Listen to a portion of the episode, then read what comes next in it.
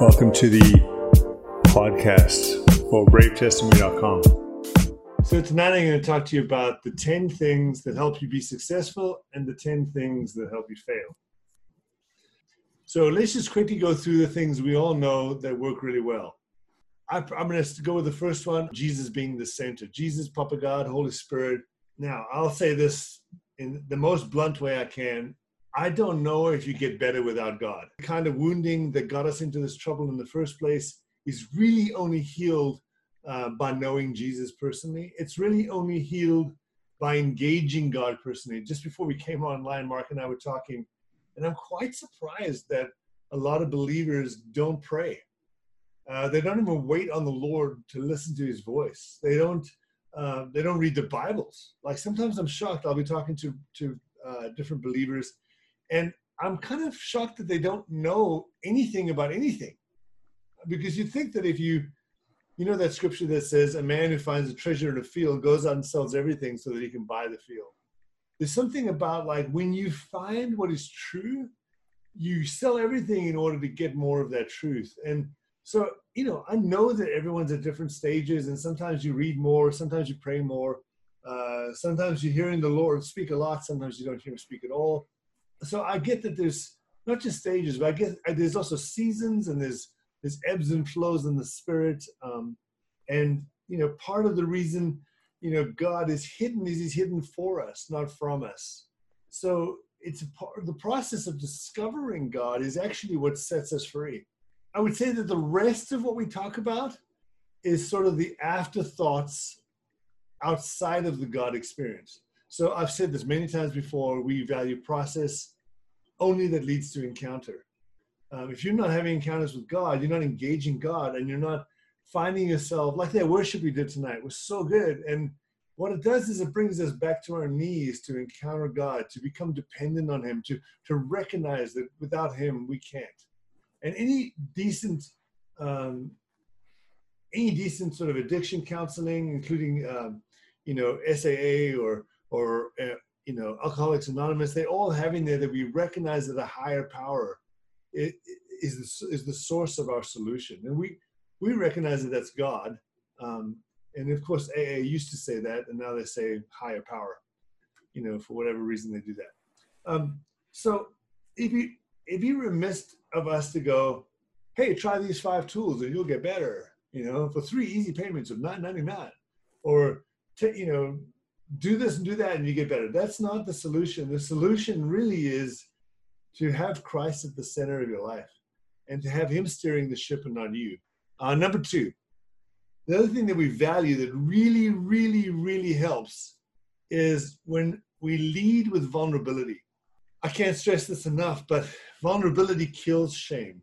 Uh, vulnerability destroys the very thing that, that keeps you in the dark vulnerability exposes the darkness to the light so that the darkness can become light. Vulnerability is the option of you being 100% real in the moment and being able to look at the stuff on the inside. It's into me, you see, because I showed you.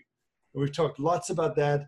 Um, but to the degree that you're vulnerable, is the degree that you have authority in the room.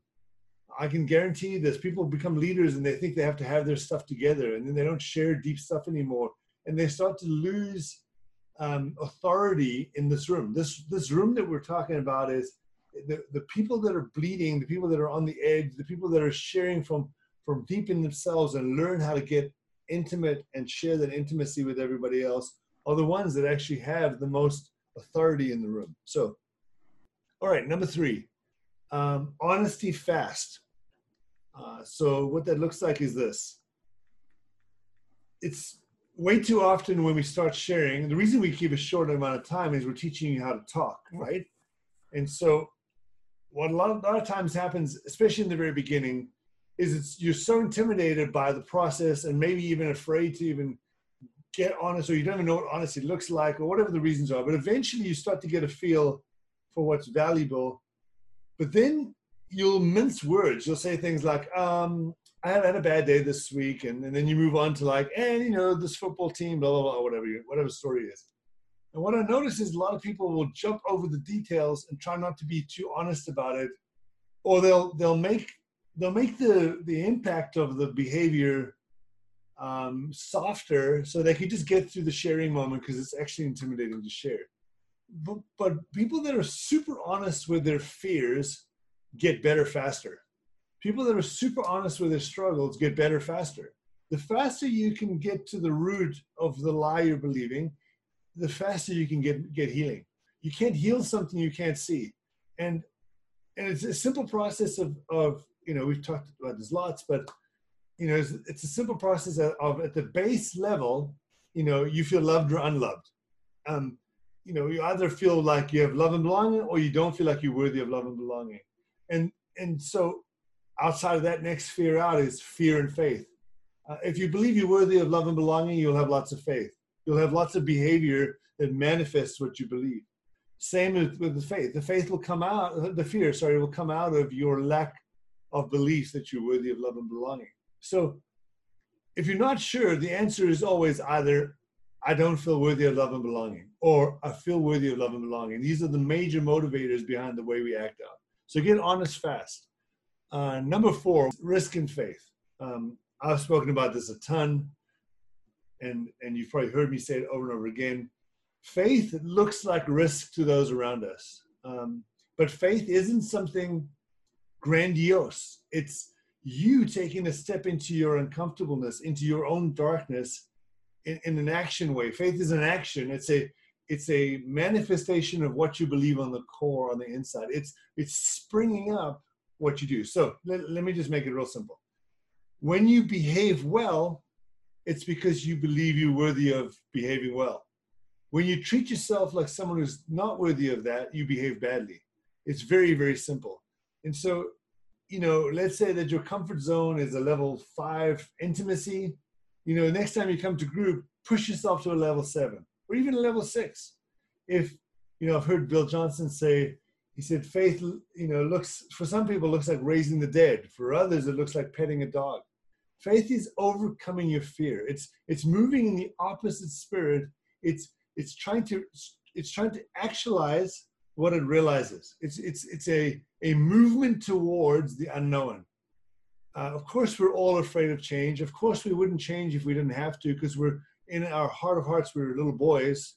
But as we grow up, we realize that the process of faith is what drags us up to maturity. And so when men start to involve themselves in a, in a risky venture into the unknown, even little ones, um, that's when they start to get better you don't get better if you just stay in the same place. And I've said this before, and Chris is, this is Chris's quote, but she always says, there's no neutral ground. You're either going backwards or forward. And I totally 100% agree with her. You're either moving your army pieces forward or you're retreating in, retreating from battle. You don't get to just camp out. When, when you became a believer, you signed up for battle. And when you're battling, you're occupying ground so that you can occupy more ground, so you can occupy more ground. There's no camping uh, I mean that very carefully here, but but faith is an advancing belief that takes ground in your life. So, if you're not sure if you have faith in your life, question yourself. Look at your comfort levels. Are you padding yourself with comforts? Are you full of the all the great foods and all the great sleeping habits and all the the video games and all the masturbation? Are you are you filling your life with medication to feel better, or are you willing to to risk feeling uncomfortable or lonely to try something new to shift your world. That's what faith what faith looks like, and we value that. Number five, we value the testimony. It is I can't tell you how critical this is, but if we don't measure where we were to where we are, and we don't see any progress, we'll become disheartened. Uh, and so when somebody has a testimony and they go, man, I overcame this thing this week. I couldn't believe it. We cheer and celebrate because we the person's had a victory. I mean, it goes in line with don't compare yourself. We've done this from the Jordan Peterson stuff. Don't compare yourself to anybody else. Only compare yourself to the day who you were the day before. Am I better than I was the day before? Maybe the day before is too soon for you. Am I better than I was a year ago? Am I better than I was two years ago? Am I happier? Am I more successful? Am I more positive? These are the these are the indicators to you that you're moving forward. And then when you realize you've had breakthrough, share that. you don't always have to share the negative dark side. You can share the testimony. Testimony means that you've you're testifying of what God has done so that you create an atmosphere, prophetic atmosphere for it to happen again. The literal word for testimony is to reproduce the name or to reproduce uh, the authority, publicly reproduce the authority of what God has done so he can do it again. And it has prophetic, has prophetic all over it. Um, number six, humility. I can't stress this enough, but you know, pride is a cushion that protects us from being vulnerable, and it's really insecurity. A lot of times, overconfidence or pride in themselves is insecurity because they're puffing up in order to be able to sustain the moment and to be able to not shrink back. So they do the opposite and they puff up. But really, the opposite of this is to recognize, as I've said many times before, in James, the scripture is very clear where he says, he says, listen, those of you that have nothing, you know, you need to know where you're going to get it from. Those of you that have a lot, understand where you got it from. It's a very basic scripture, but he's saying, look, you've got to exercise your faith. And when you find yourself lacking, look to the one that lacks nothing. It's this the idea of humility actually comes from this idea of a child says, Come to me like a little one, Jesus talks about. And that little, he's talking about an untrained child, a child that believes his father has all the answers. I'm going to pause it for, for effect. But you, the sign of humility is you as a teachable child coming to the father believing he has all the answers. So, you know, it looks like teachability. It looks like, um, you know, questions and, and, instead of having answers for everything it looks like um, you know understanding like or demonstrating that you understand god is for you not against you that he is good and not punishing you but humility at its core is is an attitude of approaching god the god of all the answers the good god with trust knowing that he has good things for you and knowing that he knows all things and that's exactly what it says. Come, it says, humble yourself as a little child. Come to the end of self reliance and trust in the Father. Number seven, we value homework that costs us something. You know, homework like do your journal. You know, someone says, well, write this in your journal this week as you spend time with God. Yeah, well, you can just quickly fill out a journal and be done. But but journal like it's going to cost you something. Journal like when you write your journals, write in a way that if somebody discovered your journal, you'd be in big trouble. Like really push yourself where where you where what you do costs you something. Like I can't stress this enough. Like homework isn't just something we do at the end um, to make the leader feel better about him being the leader. Homework is something that's you know hopefully designed by God. Sometimes it's not always, but homework is is a way to provoke yourself into getting better, which means you have to take risk, which means it includes faith, which means you have to be vulnerable, which means you have to have humility, all of these things. And, and when you get really good at getting better, you'll give yourself homework. You won't need other people to give you homework. Number eight, self explanatory. This culture is touch deficient, especially now in this current season. But we're touch deficient and we desperately need hugs. So we do physical contact, we hug a lot. I always say hug people a little bit longer than they're comfortable with. Now I know that different people have different um, different anxiety around physical touch, but really uh, uh, most people, and I'd say most men especially, are touch love language people, and we're highly deficient in our touch love language, and so we hug a lot. We also prefer games with clear winners. Number nine, um, you know, this goes without saying, uh, but you don't know that you're losing if you don't know how to win and you don't know how to win if you don't know what the rules are. And if you don't know what the rules are how can you ever win? And this sort of this passive way to approach life where what you do doesn't matter. And the result of that is it creates a culture of insecure passive males. And i can't stress enough how much play and competition real competition draws out the fighter in men. And when you draw the fighter out in a man they come alive. Uh, i say that free men fight well. Free men know how to fight to win. And if you've never tasted victory, you don't know how valuable it is. And you begin to think it's especially a lie that's permeated out there that fighting for victory isn't worth anything unless it's a, you know, somebody else's social justice issue. Uh, but you're, but fighting for your own victory is one of the most powerful things you can do, and we emulate that. Uh, you can think of think of uh, games with clear winners as emulating battle. So we learn how to be a champion and learn to value being a champion. So of course we love to play games. We like to be silly. Uh, part of being wholehearted and the Brene Brown stuff is play has to be part of your freedom culture. Part of wholehearted living is practicing the art of play. And number 10, uh, the number 10 thing that we love is, of course, worship. I've said this many, many times. When you know and they've experienced a God that can actually set you free, you worship uninhibitedly. And that doesn't sound like a right word. But David worshiped in his loincloth. He became undone in the presence of God because he knew the victories of his God. He knew a God that liberates, a God that empowers, a God that is for him, not against him. He worshiped like he, I mean, he literally broke the rules of engaging God because he believed in his God so much. I can tell you when people start to taste liberty, freedom, you watch them in the front lines of worship and they are just coming undone. They're weeping in the presence there. And I'm not saying that you have to be physically manifesting. It's really about an attitude of the heart.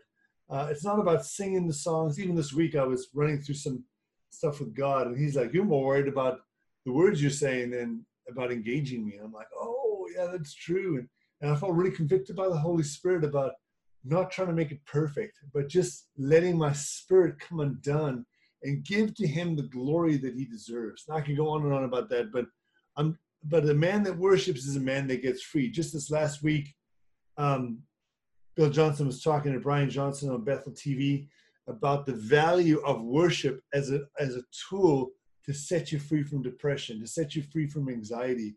When you worship, you change the atmosphere. When you force your, your soul to engage God, you reset the clock of your heart to begin to magnify and to begin to enthrone God in your praises. And when you do that, He becomes the ruler and the, and the authoritarian over the demons. And he actually goes out and he fights on your behalf and destroys chaos in your environment. If you want peace peace is the presence of jesus in your life. And the way you do that is you engage him and you'll begin to recognize them and you reset your soul to magnify the lord. I could go on and on and on. I've already got goosebumps. All right. 10 things that we kind of don't really like very much and that aren't very helpful. Um, i'll run through these fairly fast. Um, we don't really like the terminology accountability. Now, I'll be kind of frank about this. Obviously, we're doing a men's group where we come and we talk about our stuff, but that's not accountability. Accountability, um, reporting to people the good and bad things you're doing isn't the goal. Um, relationship is the goal, uh, and and learning how to speak is the goal. Uh, I don't care, you know, how many times somebody masturbated. I care why they masturbated I'm I'm listening for the for the for the lie and the and the and I'm listening for the for the deception. Oh, that's the same thing. The, I'm listening for the brokenness on the inside that made them believe that that was their solution. I don't care about you know. You, like I've said this many, many times, you can't outmasturbate the love of God for you. You can go ahead and try, and you'll discover He loves you way more than you realized. And as leaders and as men in this group, we're going to love each other. We're going to love each other no matter how many times we fail, no matter how many times we, we mess up. But what we're listening for isn't a report of the week. We're listening for a heart attitude. We're listening for things that get people stuck. We're listening for an ability for a man to recognize where he went wrong and then to ask him questions to help him realize it too. Uh, we sort number two, we despise, and you should learn to despise this because it doesn't help but Christian platitudes or Christianese, as it's commonly become known, is is a very low level of communication. It's very cliche. And cliches, uh, there's no risk involved in a cliche. Anybody can say something like God is good all the time.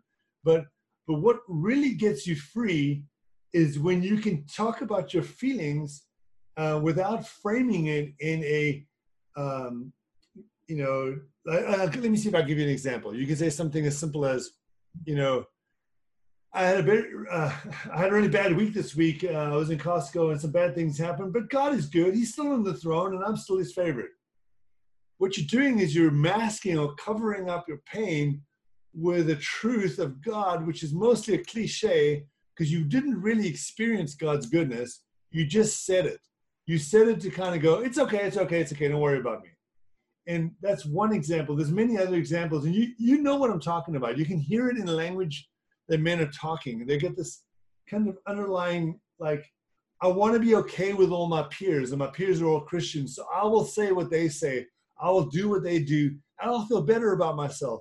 But really, no change is happening on the inside. It's all just fluffy stuff and it's all meant to make you look good. It's a puffing up mentality. Now, I'm not saying you can't use the words God is good, but God is good without the reality of God being good in your life. It's just Christianese, it's just platitudes.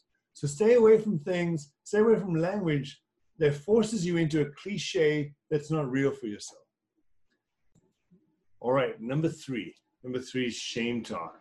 This is the kind of language that traps us in our failure because we identify with the behavior, and therefore our language might indicate that we don't feel worthy of love and belonging because of our behavior. Shame talk is different than being embarrassed. Embarrassed is the feeling you get when your cheeks go flush and you uh, you can identify that you've made a mistake, um, but you don't identify with the mistake as your personality or as your identity. And so shame might be something, sorry, embarrassment might be something that is akin to we all make this mistake uh, sure, I just dropped this glass of milk on the floor or whatever. Everybody drops things on the floor. And so that's embarrassment. We can feel flushed and sometimes we make we say stupid things in public and and we can feel embarrassed embarrassed is normal but shame is when you when you have a mindset or a disappointment in yourself that creates a, a value based decision about your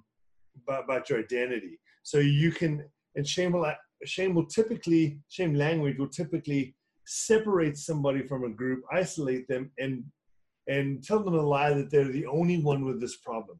That nobody struggles like they struggle. Nobody that's more victim but nobody um nobody's as bad as they are. Nobody's uh, as unworthy of love and belonging as they are. They deserve punishment.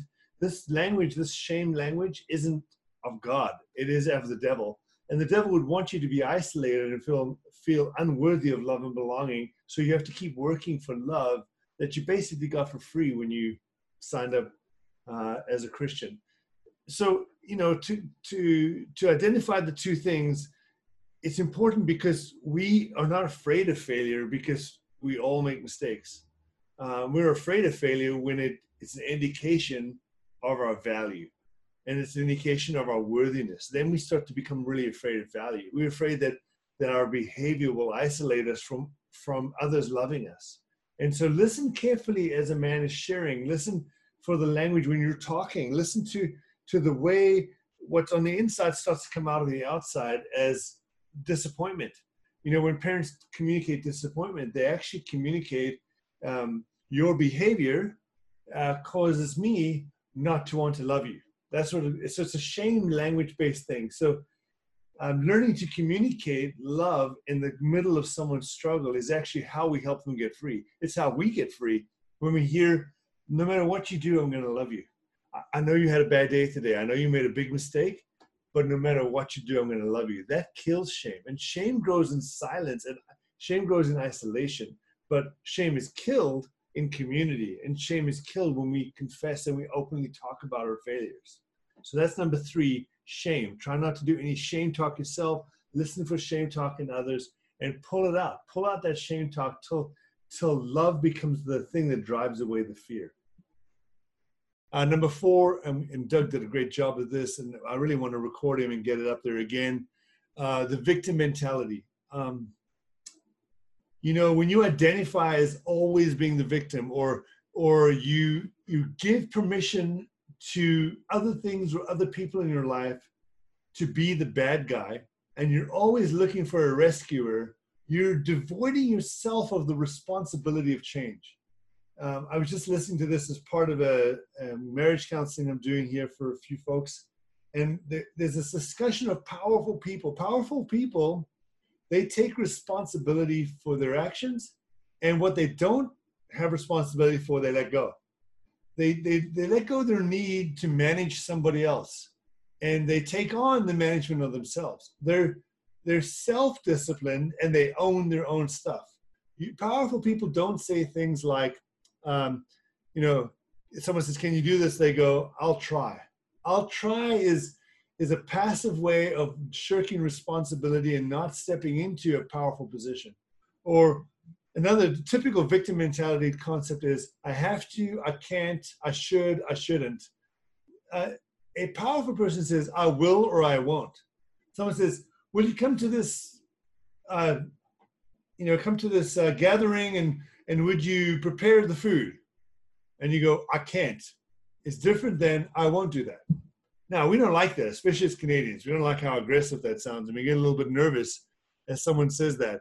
But really, it's a it's a statement of power. So watch your language, and you can really tell what kind of relationship you have with the people around you. Do you see yourself as always being taken advantage of?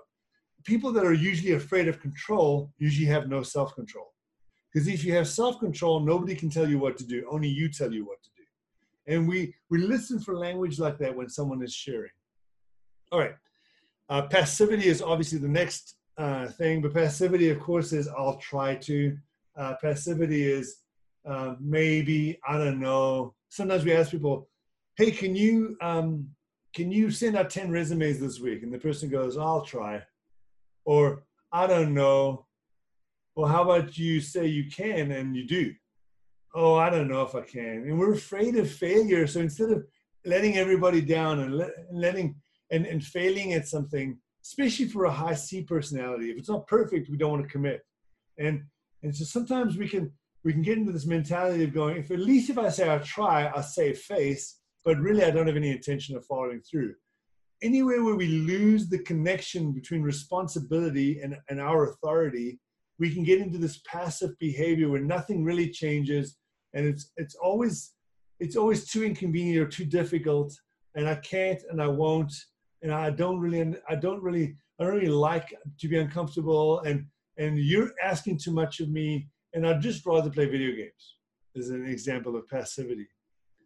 It's the disconnect of someone's willingness to change and their ability uh, to embrace their responsibility. That's the disconnect right there.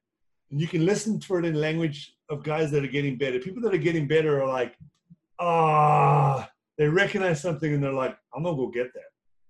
Whereas people that don't want to change, you'll you'll hear them say something. You're like, "Hey, are you gonna take care of that?" You're like, "Ah, I don't know." When can you do that? Oh, I don't know. How about you do it next week? No, I, will I'll try. That's typical passivity. Number six, uh, one of the most important ones is avoiding the pain, uh, not giving pain a purpose. Your pain is actually a very, very valuable tool. You get to thank God that your body can can your emotions can reciprocate pain that's happening to you because you're being wounded in your spirit when you feel pain. And pain is an opportunity for your body to get healing. In fact, it, I've said this before, and this comes from the psychology that I've preached about. Um, but if you sit in the pain for about eight minutes, don't rehearse the pain, just let the pain come on you like emotionally. Don't, I'm not talking about running the pattern in your head. I'm just talking about when you first feel the pain of loss, someone died in your family, something like that just let the pain come. Like close your eyes and sit there and put the timer on for eight minutes, and you will watch that your body actually kicks in endorphins. And those those dopamines and endorphins are actually designed to heal your body.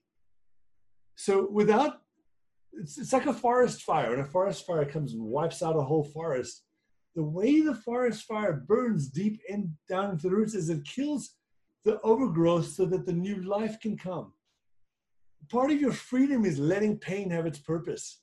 And so we we really you can hear it in people's language. People that keep dodging pain or dodging emotions are typically people that aren't going to get better very easily.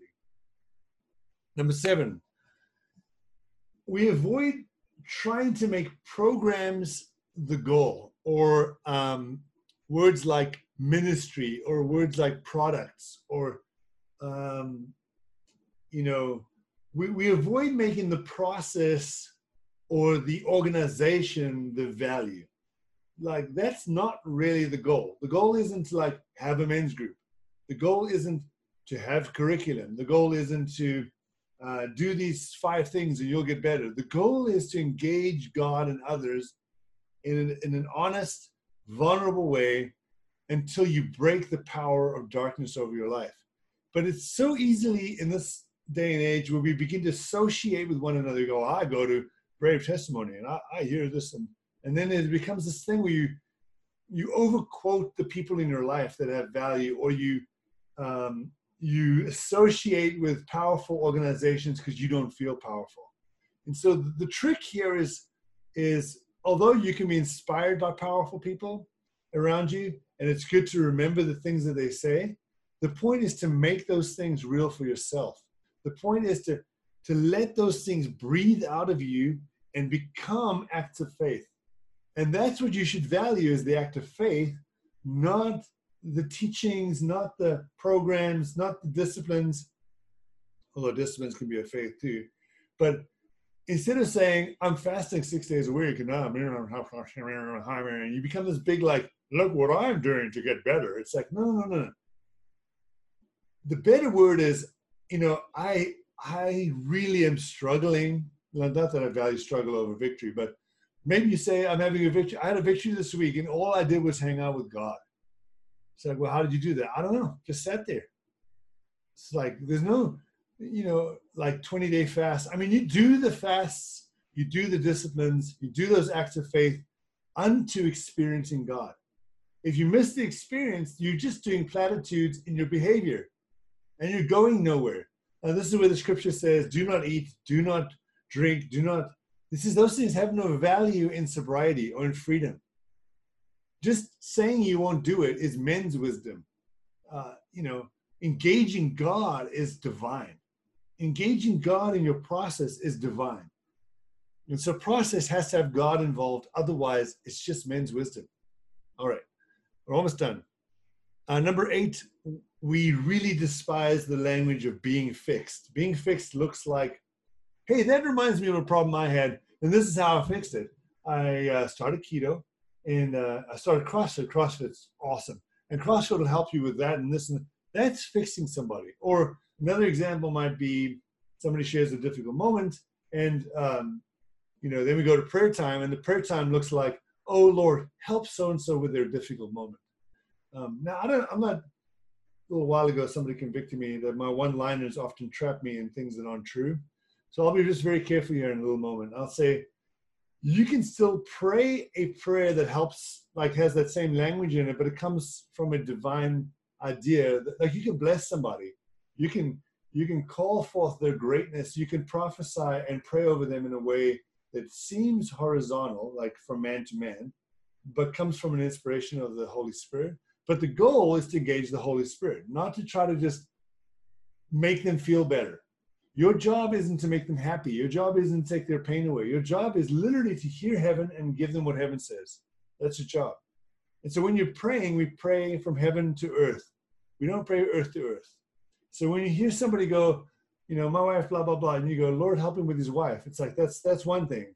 Another thing is you hear the Holy Spirit say, I really want to bless his wife. I want, to bless the relationship. And you go, Lord, I just ask right now that you would bless the relationship. You know, that's I I, there's a subtle difference. The language might seem the same, but it's where you're getting your hope from. You want to bring your, your hope and your strength from heaven to earth. Number nine, people who condemn or trivialize or even even champion um, failure. And so I want to be careful about this language. Let me start with the champion thing for a minute. Somehow, and you've all heard this, people start sharing, they go, uh, let's say, they go, last week I got so drunk and uh, I blacked out and I ended up with this girl and and you go, wait a second here, what's the good part of your story? And somehow their irresponsible behavior caused them to have sex with a girl and, and somehow that's a, a source of boasting or a source of value. And then they'll say, I really didn't want to do it, but uh, yeah, I don't know what what came over me. I guess it was because I drank too much and and you can hear this language where subtly they're proud of themselves for doing something that actually is not good for them. And we can all hear it. We can say, wow, that that's painful. Like you hurt yourself, but somehow you think that that's a point of boasting. That's one version. Another version might be something like, you know, um, and this is going to sound really crazy, but there's a version of extreme grace like this idea that your sin, God doesn't hold your sin against you, means you never have to repent. Uh, that's not in scripture. Uh, you know, the source of sin and failure is our unbelief in God. The source of sin is disconnecting from your need for God. From for God, your source of sin is when your pride of self comes in. You go, "I got this. I got this." Is the source of sin. And so when you raise yourself up, think of Satan. Satan is like, I got this. You worship me. Don't worship God, worship me. I got this is literally the root of sin. And so pride and your inability to humble yourself before the Lord and recognize His goodness and His value and His truth is the source of sin. So if you get yourself in that predicament, the place to come is repentance. And so sometimes I hear people share their failure without repentance. There's no there's no understanding of how it has affected them. And so I challenge you if you're in a group and you hear somebody share something where they're like, you know, I, I got angry at my wife this week and blah, blah, blah, blah, blah. You, you need to stop and go, um, so how's that working out for you? Oh, it worked out really bad. She got angry at me. And, you know, and so, so, so who, who have you violated? And they'll stop and think. And your, your question, you want to bring them back to the mess they've made. You want to bring them back to the pain they've caused. You want to bring them back to why did you get angry? Why did you feel so powerless that you had to manifest pseudo power? you you really want to cause like if I said that to you, I'd, I'd pray that you would ask me, what is the root? And and hopefully I get down to the root, which is I don't trust God. And hopefully I get down to that point where I'm like, Lord, I, I repent of not trusting you. That's the goal. So don't trivialize or um, condemn somebody else's failure. Uh, don't boast about failure, um, but don't be. Condemnation is you are your failure Conviction is you're better than your failure. So condemnation is that third part of failure that people tend to do, which is like, wow, you're such a sinner. Oh man, I can't believe you're a liar. Languages like titles associated with sin is condemnation. So condemnation, trivializing, and boasting about failure is not okay. And lastly, and certainly not least, number 10, numbing. Now, you know I've said this many times before, but you cannot selectively numb pain you can't eat enough chips to get the pain to go and keep the joy. Uh, the joy you might experience from the chip, chips is fleeting. I use chips as an example because I love chips, um, or potatoes, or rice, or carbs, and I can't eat any of those right now. Oh, look, I sound like a victim. I will not eat potatoes, rice, and bread anymore. Man, I really am working through that right now the goal right here is to understand the extreme versions of yourself. Go, I'm willing to go deep into my pain because I know that if I let pain come and have its way and, and, and I feel it at its fullness, I will also feel joy at its fullness. So that's the goal. The goal is not to wallow in your pain, not to, to identify with your pain, not to rejoice in your pain, but to let pain have its have its purpose. And when you do, if you you know healthy people when they can cry and laugh in the same day, when they can feel the weight of their behavior and they can feel the liberty of the presence of God. They can feel the, the grace of the presence of God. They can feel the joy of the presence of God. At the same time, they can mix a mature person, a mature adult mixes their emotions well they can they can feel the loss of something at a deep level while feeling the victory of something else at the same time. They cry with those that cry. They they laugh with those that laugh. This is a sign of a healthy, mature person. Dodging your emotions is literally not going to save you. And we talked about this before about the numbing of pain. When you numb pain, you numb joy.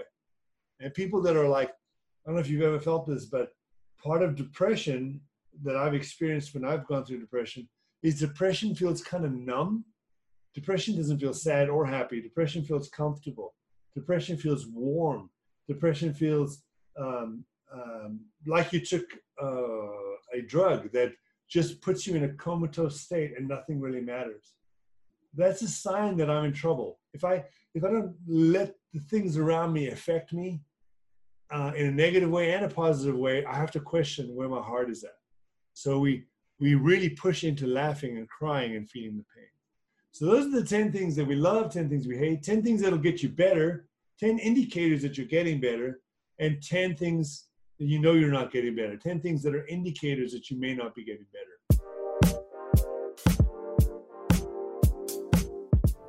Thanks for watching another video about bravetestimony.com. It, this is our passion, this is our pleasure. We produce all these videos for free. You can watch all the videos for free on our YouTube channel. You can listen to all the audio for free on our SoundCloud channel. Please consider supporting us by subscribing to either the YouTube or the SoundCloud channel. That helps us a lot. Thank you for your support. Cheers.